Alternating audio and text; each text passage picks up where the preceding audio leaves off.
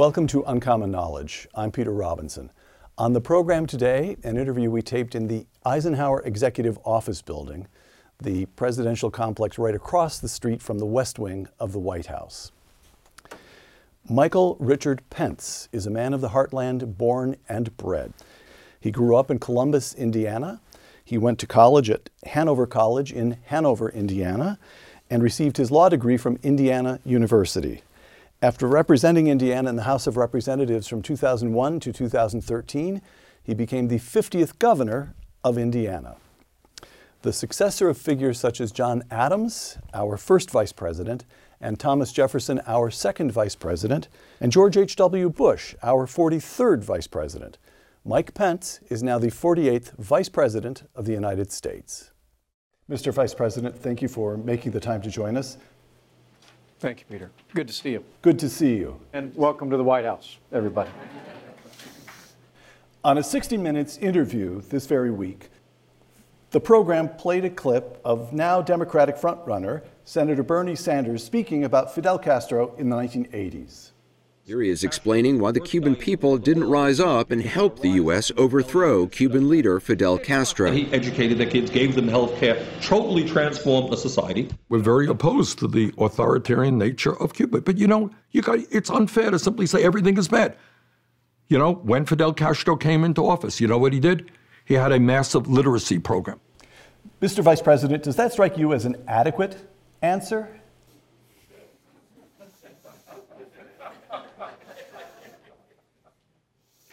Bernie Sanders is wrong about so many things. He's also wrong about Cuba.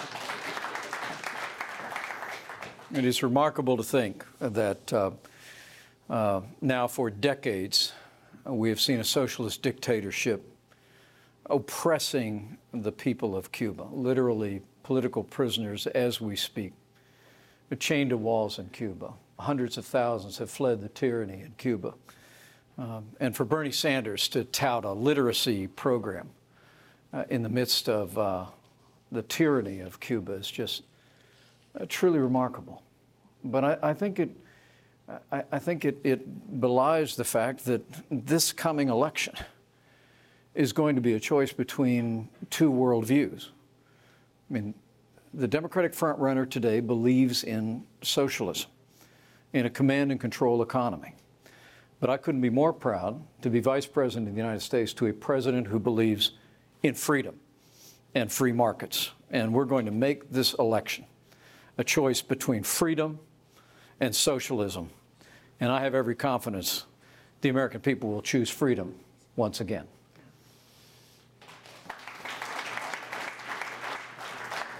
Senator Sanders continued. We're back with 60 Minutes now. He went on to admit that Cuba does have political prisoners today, but then he said, and I'm going to quote him again, he took a couple of pops at your boss. Unlike Donald Trump, let's be clear, you want to, I do not think that Kim Jong un is a good friend. I don't trade love letters with a murdering dictator. Vladimir Putin, not a great friend of mine.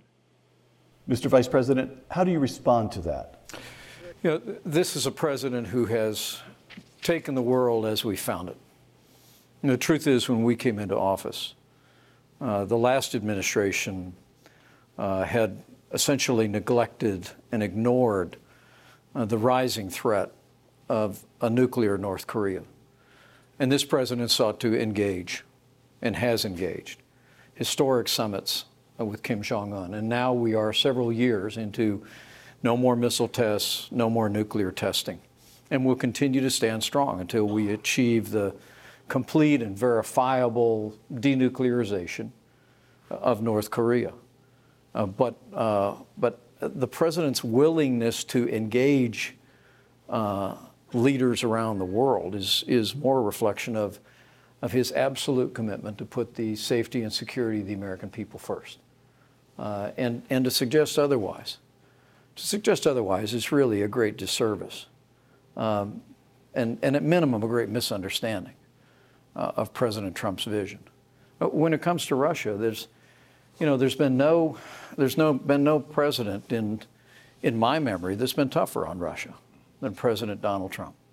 Even in the last week, we imposed additional sanctions uh, on a Russian oil trading firm because of our absolute commitment to see freedom and liberty restored in Venezuela, another country uh, in our hemisphere beset by a socialist dictatorship that's utterly impoverished their nation every bit as much as the dictatorship and socialism have impoverished Cuba. Uh, but the president imposed additional sanctions on Russia uh, to make it clear that we're going to continue to isolate Venezuela economically and diplomatically until their, as we say, libertad uh, is restored. And so, uh, uh, what Bernie Sanders is, and I expect we'll continue to hear from many of the Democrat uh, candidates, um, simply misapprehends the president's philosophy of America first. This is a president who the American people know, and tens of millions of Americans that have rallied to our cause and continue to rally to our cause understand is this is a president who will always put America first. America's economies first, America's workers first, America's security first. But in so doing, then we will engage the world and look for opportunities to advance the security and the prosperity uh, of the American people. You just mentioned Venezuela. The United States has recognized the opposition leader, Juan Guaido, as the legitimate president. And during the State of the Union address, President Trump seated Mr. Guaido in the chamber and had him stand and receive applause. And the president said this about Nicolas Maduro, the inheritor or successor of Hugo Chavez. I'm quoting President Trump in the State of the Union. Maduro is an illegitimate ruler, a tyrant who brutalizes his people, but Maduro's grip on tyranny will be smashed and broken. How? How? What do we do to help Venezuela? Well, from early in this administration, uh, President Trump made it clear that we were simply not going to allow what was the second most prosperous nation in our hemisphere to continue to collapse uh, into dictatorship and tyranny and poverty. Uh, literally 5 million people have fled Venezuela in the wake of uh, Maduro's tyranny and deprivation.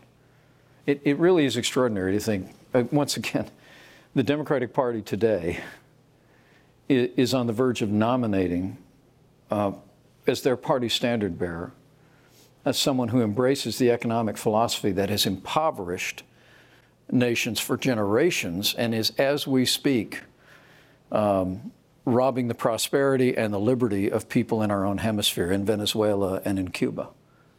Uh, but those are the facts. Now, what the president did in inviting uh, President Juan Guaido to the State of the Union was reaffirm our commitment. Under the president's leadership, the United States has led a coalition of now some 60 nations who have recognized Juan Guaido as the legitimate president of Venezuela. Uh, we'll continue to bring diplomatic pressure to bear. We'll continue to bring economic uh, pressure to bear. But as the president has said many times, uh, all options are on the table. We're simply not going to stand idly by uh, while Venezuela continues to collapse uh, in, in uh, not only poverty and, and, tyranny, but also becomes, uh, frankly, becomes a nation state that's increasingly uh, driven not just by outside interests far afield of our hemisphere, but also by, uh, by narcotic interests and drug traffickers that are increasingly using Venezuela as a as a way station for their nefarious trade. Uh, so uh, we sent a very clear message about who we stand with in Venezuela. Uh, we're supporting nations around the region. We're going to continue to bring pressure to bear. But President Trump and I both believe that um, the time will come when the reign of Nicolas Maduro comes to an end. Uh, and uh, we'll continue to stand with President Juan Guaido We'll continue to stand with freedom loving people in Venezuela and across our hemisphere until that day comes. China. This is you in a speech last autumn. Our leaders once hoped that economic engagement alone would transform China into a free society. And you know, I can attest to that. Having served in the Reagan administration all those years ago, that is just exactly what we were hoping. Mm-hmm. And now we have President Xi who has tightened control. China has not followed the pattern of South Korea and Taiwan, with economic growth leading to political freedom. What went wrong? Well, when, when the United States accepted uh, China's entrance into the World Trade Organization, that was the hope. History records that we believe that if we if we invited China to be part of the world economic and trading system, that uh, as economic uh, liberty would expand in their nation, so would political liberty and all the ideals that we cherish. Uh, the reality is, though, as we've spoken very plainly in this administration, the opposite has been largely true. That as, as, uh, as the president has said many times, we've essentially, we've essentially rebuilt China um, into, into the modern economic uh, nation that it is. Uh, and yet, in the midst of all of that, we've actually seen an increase uh, in repression in China, whether it be repression of religious liberty, political liberty, um, the presence of, of detention camps in the Xinjiang province, the jailing of Christian pastors around the country. Um, uh, and um, uh, at, uh, at the president's leadership, we've called China out on that. We've spoken very plainly uh, on those issues. The president made it very, very clear that it would be it would be difficult for us to make any progress in our trading relationship if um, if there was violence in Hong Kong uh, in the wake of uh, millions of people taking to the streets in Hong Kong, and the president has taken a strong stand on that, and we are uh, pleased that Hong Kong continues to be able to work through its issues in China with Hong Kong in a peaceable manner that respects uh, human rights of all of those people that are rising up. But um, uh, you know, what went wrong is that the West, the West hoped for better, and it didn't come about. And so, what what President Trump has done is say, well, first and foremost, we're going to set this economic relationship. Um, on, on, a, on a footing that's based on the principles of fairness and reciprocity. Um, now, we're encouraged by the phase one deal with China. Uh, that is the beginning of setting right a trading relationship that when, when we came into office, uh, fully half of our international trade deficit was with China. Um, the president was determined to change that. Uh, and uh, the phase one trade deal, not just dealing with the imbalance and including 40 to 50 billion dollars in agriculture purchases, but also for the first time, dealing with intellectual property rights, which are rights that are actually spoken about in the Constitution of the United States. Uh, that we're finally beginning to deal with issues um, of, of forced technology transfer, intellectual property theft, but it's just a beginning. And the president's made it very clear that we're going to continue to stand firm until we set this economic relationship uh, on a balanced footing. Uh, but at the same time, uh, we're going to continue to stand firm on behalf of American ideals. We're going to continue to speak out uh, on behalf of religious liberty. We're going to continue to speak out on behalf of political liberty. And our hope is that by setting part of our relationship with China right, that will also create a better relationship overall to encourage uh, encourage China to continue to move uh, toward recognizing all of those all of those principles that uh, that we cherish among the families of the nation across the West. The coronavirus. Have we achieved cooperation with the Chinese at all? Have we got CDC t- teams moving into? Chi- what's what's the state of play between us and the Chinese on the coronavirus? Well, I know from very early in this process, um, uh, we've seen China exercise a higher degree of transparency uh, with the coronavirus than uh, than we saw uh, in in past instances, and we're cooperating with them fully. We've offered a broad range of assistance, um, and we'll continue to do so. The president spoke to President Xi not long ago, uh, reiterating our uh, availability to provide resources, support, CDC personnel, and and uh, and China knows that we stand ready to flow those resources at, at, uh, at a moment's notice. Um, but that being said, we, we first and foremost have taken unprecedented action to protect the health and well-being of the American people. Uh, the president took action to suspend air travel, uh, to uh, suspend access to the United States from people in the region or non-citizens of the United States back into our country. Uh, we immediately instigated uh, screening at five major airports across the country, and you all have seen the stories about quarantines. We've required people to participate uh, in quarantines to ensure that, that the coronavirus doesn't um, make its way uh, into the United States. We've had some manifestations there. Uh, the likelihood there will be more. Uh, but what you're going to see, Peter, is our administration is going to continue to take very strong action to protect uh, the well-being and health of the American people. Uh, and we're going to continue to be there, uh, not just for China, but South Korea and Italy, and any, any request for assistance from the United States of America will met, be met uh, with the generosity of the American people. Uh, Mr. Vice President, this administration cuts taxes. You lower the corporate tax rate from 35 to 21 percent. That goes into effect on January 1st, 2018. A couple of quarters later, we're up at 3.5% growth. Into the first quarter of this year, we're still at 3%. And now it's dropped back to 2%. How disappointed, how worried, how concerned should we be? Well, Peter, I, um, I think one thing that's obvious anytime you travel around this country is the American economy is booming. And it's booming because we have a president and we had partners in the Congress that believed that um, less taxes, less regulation, unleashing American energy, and free and fair trade uh, would turn loose the uh, incredible potential of the American economy, and it's worked. I mean, more than 7 million jobs created. Wages are rising at their fastest pace in uh, more than 10 years. Unemployment's at a 50 year low.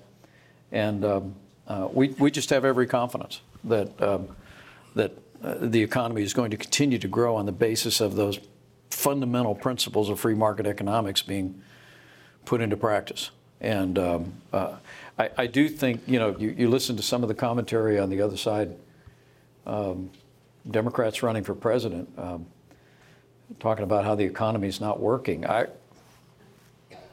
I got to tell you, I mean, it kind of reminds me of what Groucho Marx said one time, which was, "Who are you going to believe, me or your own eyes?" I mean, I mean, I mean um, by the way, this is you've got a lot of Californians in this audience, and you took away their the, the you you capped their state and local tax deduction at a very low level by their standards. And I can tell from their faces they're enjoying listening to you, but you know, they're all a little poorer because of you. Is there anything you'd like to say, any apology you'd like to offer?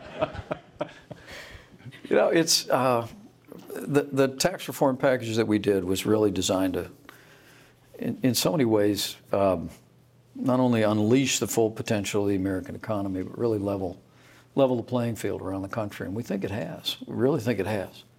And, uh, and I've got to say, the American people know it too, Peter.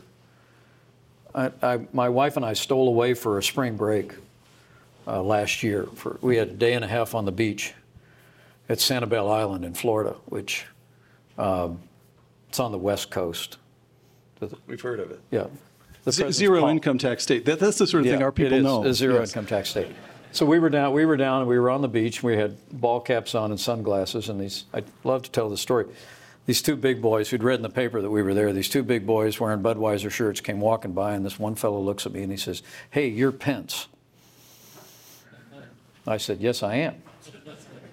And he said, Listen, you got to tell the president to keep doing what he's doing. Because he said, I made twice as much money last year as I made the year before. And I told him, I'm going to tell him exactly what you said. And then he took two steps away with a warm smile on his face and turned back around and said, And I don't know what you do, but keep doing what you're doing too. and I told him I would. it's true. The American people know it. I mean, everywhere I go around the country, there's a sense of enthusiasm. There's kids are graduating from college and finding work in the area they were trained. I mean, the economy is booming, to quote our friend Larry Kudlow. It's a booming American economy, and, and, and it is. I, I know that President Obama has, for some reason, taken credit for it in the last few weeks. But I, I think everybody knows that from the day that election was over in 2016, we saw the American economy take off. And then when this president delivered on his promises for less taxes, less regulation, uh, unleashing American energy, free and fair trade, the American people made the difference. Now, I don't need to remind a man who's won as many elections as you have of this, but cardinal rule of politics voters don't cast their ballots to say thank you.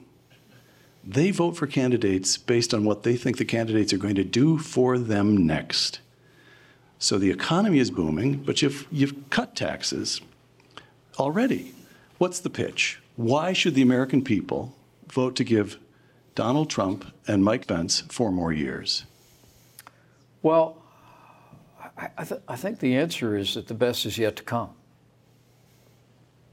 This, this is a president who believes that we're literally just getting started in, in exploring the full potential, not only of the American economy, but of, uh, I mean, think about over 190 conservatives appointed to our federal courts at every level, including two Supreme Court justices. Um, I mean, it is a record number of judges to the courts of appeals of any administration in history. And, and the, the president, if you go back to a speech that he gave to the New York Economic Club, Peter, in the fall of 2016. And, and this is a president for all the progress that we have made, for the, all the good things that are happening in this economy. That's just what President Trump calls a good start. It's, it's one of the reasons where you're, you're, you see this president calling on our agencies to continue to find red tape that we can clear out of the way without compromising the health and safety, well being, or environment of this country clear it out of the way so businesses large and small can create jobs. We're already working, our economic team, already working on tax cuts 2.0. Um, this is a president who's, who's engaging um, nations around the world for new trade deals. We've begun with China. We have a ways to go. Phase one is just a beginning, uh, but we've made it very clear to the UK. Now that Brexit is over, we're going to work with them as soon as they work out their details. With the EU, we're ready to do a free trade agreement with the UK. We're ready to do a free trade agreement with the EU. Uh, we're already in discussions with Japan for a free trade agreement. This is a president who believes you bring all these principles to bear, you get four more years, uh, and you just watch. You just watch this economy roll. You watch America grow stronger and more prosperous uh, than ever before. And uh, that's the message we're going to take to the American people. Got it. Campaign coming up African Americans. You and the president received about 8% of the black vote. The economy is growing, black unemployment is down to historically low levels, and your support among African Americans has shot up to 10%. You represent the party of Lincoln.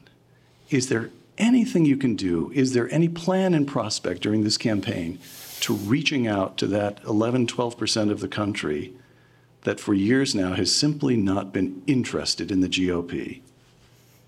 Well, first and foremost, thanks thanks for mentioning. Uh, I mean, the, the first Republican president, our 16th president, um,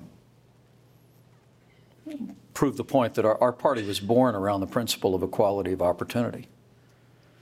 And, and, and this president has brought the exact same approach to this administration. We want to create an economy that works for every American, and it's working.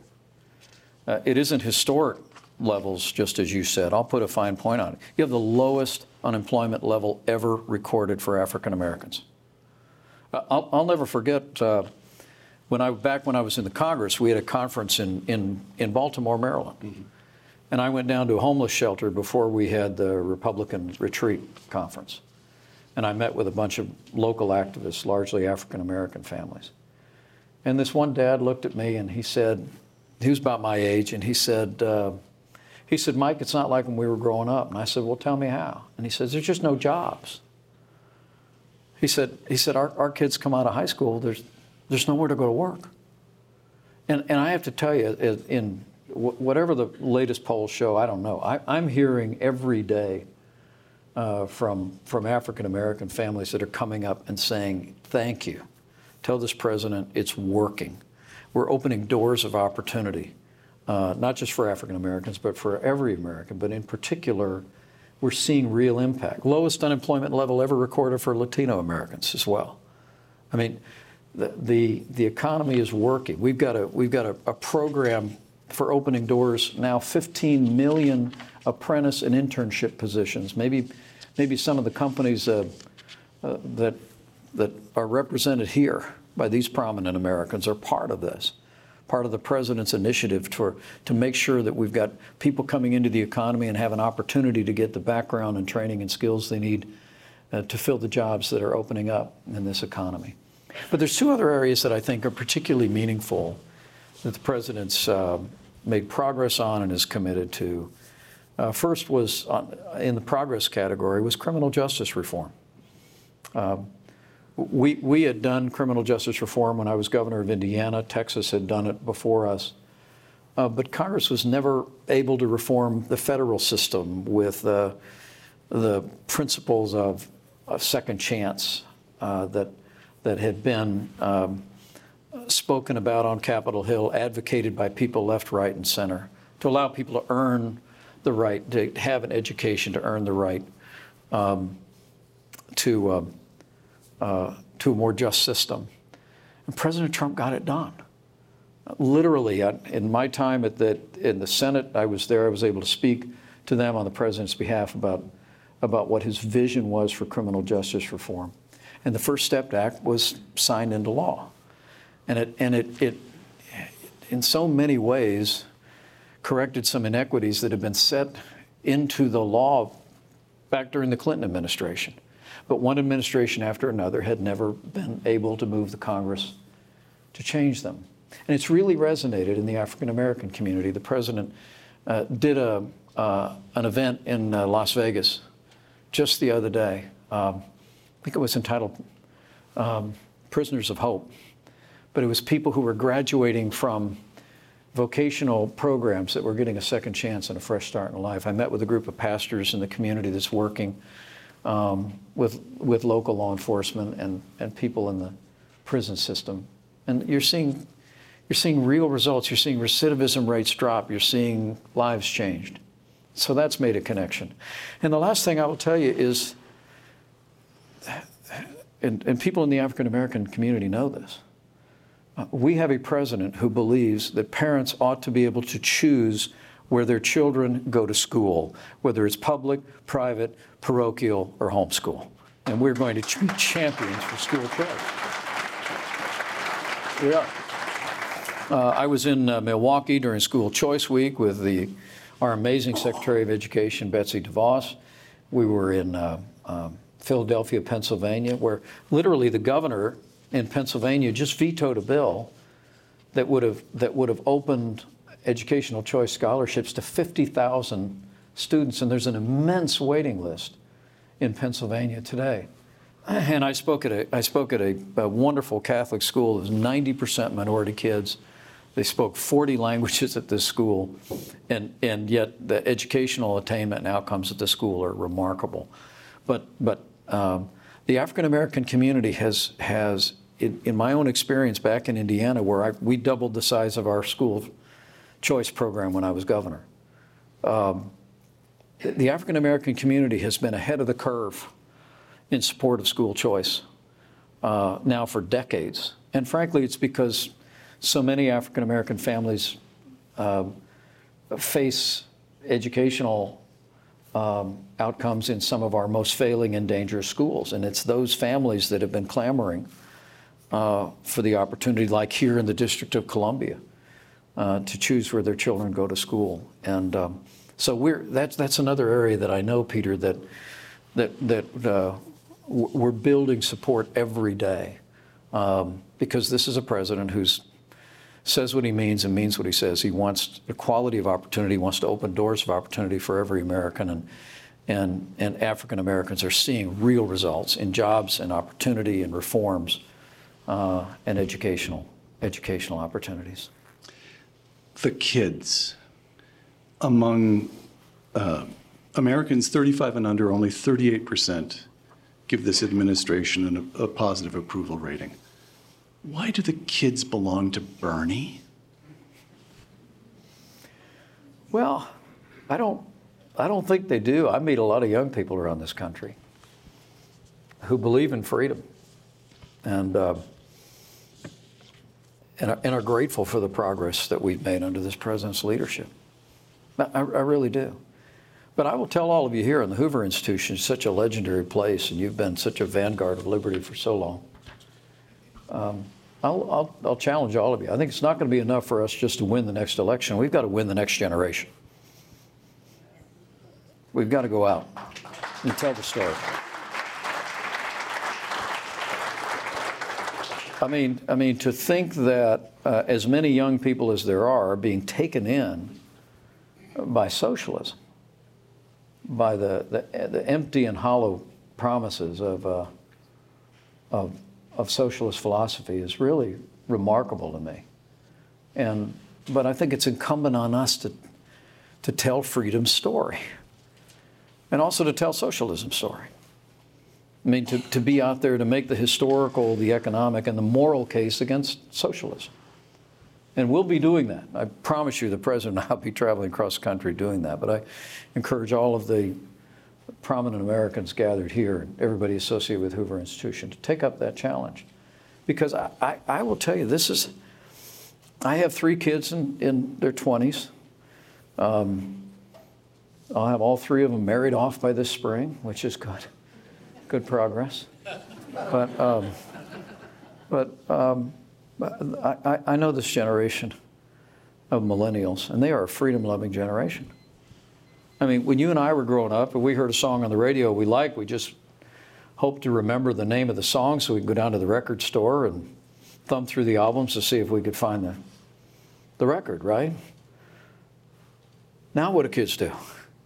They hear a song they like, they get their phone out, type it in, download it, and buy it. I mean, this is this, there's young. The idea that young people today um, could be sold on a system of health care that would allow government bureaucrats to make decisions about the most important um, issues in their life and in the life of their family is unthinkable. They are, this is a freedom loving generation. I think if we convey it that way, if we explain to people that the free market is the best pathway toward uh, prosperity and um, and the best path, pathway to outcomes, oh, we can win the argument. We have history on our side. And, um, and so I, I just, whether it be Medicare for all, the Green New Deal, or if they just flat out call it socialism the way Bernie does, we have got to take the case of freedom straight at socialism. And, and I have every confidence that as President and I make that case, as people across this country make that case, we're going to we're not only going to have a victory for our team uh, in the fall of 2020, we're going to have another victory for freedom in 2020. A couple of, you've been very generous with your time, and you're a lovely guy, but you have a couple of members on your staff who are going to give it to me right in the neck if I don't wrap this. A couple of last questions. Actually, this is this is take this one as fast as you want to, but it's an important question. We'll return to China really briefly. Our population, 325 million. Our average growth rate over the last decade, between 2 and 3 percent. The People's Republic of China, 1.4 billion. Their average growth rate over the last decade, something like 8%, even if you don't believe the official figures. It's tremendous. Right. right. They're more populous. Their economy may soon be bigger than ours. They possess a central authority which is ugly in all kinds of ways but can get certain things done. And we have a 230 year old Constitution. Honestly, when you think of the long term struggle, and this administration's national security document has calls China an adversary, this is the first time this has happened. Honestly, are you optimistic? I'm, I'm, uh, I'm absolutely optimistic because I think that we, we have a president um, who understands the boundless capacity of the American people and, and sees a boundless future for our country if we will just continue to hew to the principles and the ideals that, frankly, are enshrined in that Constitution. Um, and, and we'll continue to inspire the world. Look, we're, we are, uh, at minimum, we're in a great power competition with China. And in, in my judgment, in the last 25 years, it hasn't been going in a direction favorable to our long-term interests. I mean, increasingly, we, we've given them access to our economy with limited access to their economy. We've seen them take the trade surpluses and invest them in a military buildup. The Space Force that we just created, um, which is the first new branch of our armed forces in 75 years. Um, and we continue, we have, we're, we're dominant in space today as much as we are um, on land and sea and air. But the truth is that China actually established a similar agency a few short years ago. And so, in, in, my judgment, things were not going in the right direction before for the long term interests of the United States. But with the president putting America first, rebuilding our military, reviving the American economy, um, and embracing his role as leader of the free world, engaging leaders around the world, including President Xi, in ways that are candid, um, but demand the kind of change that the American people expect. I, I, I have every confidence that we're going to we're going to have a future brighter than any of us could possibly imagine. Last that's question. the story. That's the choice we got to take to the American people in this election. Last question. It really is. Last question. It's very easy to imagine an alternative life for Mike Pence. Think of Paul Ryan. He's out of Washington. He's teaching at Notre Dame. He sits on a board. Your friend Mitch Daniels is running Purdue. He sits on corporate boards. Doing a great job. Uh, Notre Dame, Purdue, these are great institutions. They're both back home in Indiana. They are. Instead, you're committed to a campaign in which you're about to embark on months of 18 and 20 hour days, during which you will be insulted, called names, and accused of undermining everything from the Constitution of the United States to the Christian faith. What are you doing? What keeps you in this game? Well, my first reaction is so what else is new? Um, right? Um, I think uh, n- number one, it's it's um, um, it, it, it really has been an extraordinary privilege for me to be part of an administration to serve alongside a president that's accomplished so much in such a short period of time for the American people. I mean, I, I I have to tell you, I served for 12 years in the Congress. I served four years as governor of the state of Indiana. Um, but when the call came, I, I joined this ticket in a heartbeat because I sensed that we were at an important moment um, in the life of the nation. That another eight years of welfare state, big government policies, high taxes, more regulation, an internationalist view that saw America as just another country in the world, uh, I thought would set our nation on a path that we might not be able to come back from. And what I heard in, in our candidate in 2016, and I've seen every day as his vice president, is someone who believes in the American people and believes in this country and, and believes in the, the principles of freedom and free markets and the liberties enshrined in our Constitution and limited government and, the, and, um, and whether it be court appointments, whether it be economic reforms, whether it be rebuilding our military, has just hewn America back. I mean, when he used that phrase, make America great again, he, it was clear to me from early on that he had, he had a clear vision in his mind of what that was and that was an, an America strong and prosperous and free and, and leading the free world. And uh, for me to be have been able to be a part of that, um, I, I, can tell you any, uh, you know, the criticism comes with the territory when you're in public life. My wife and I have been involved for a while.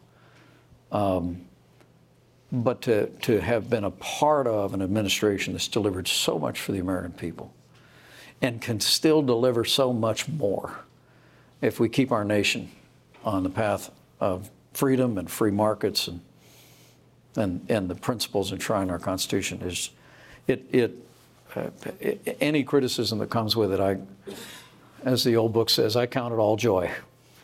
Ladies and gentlemen, the Vice President of the United States.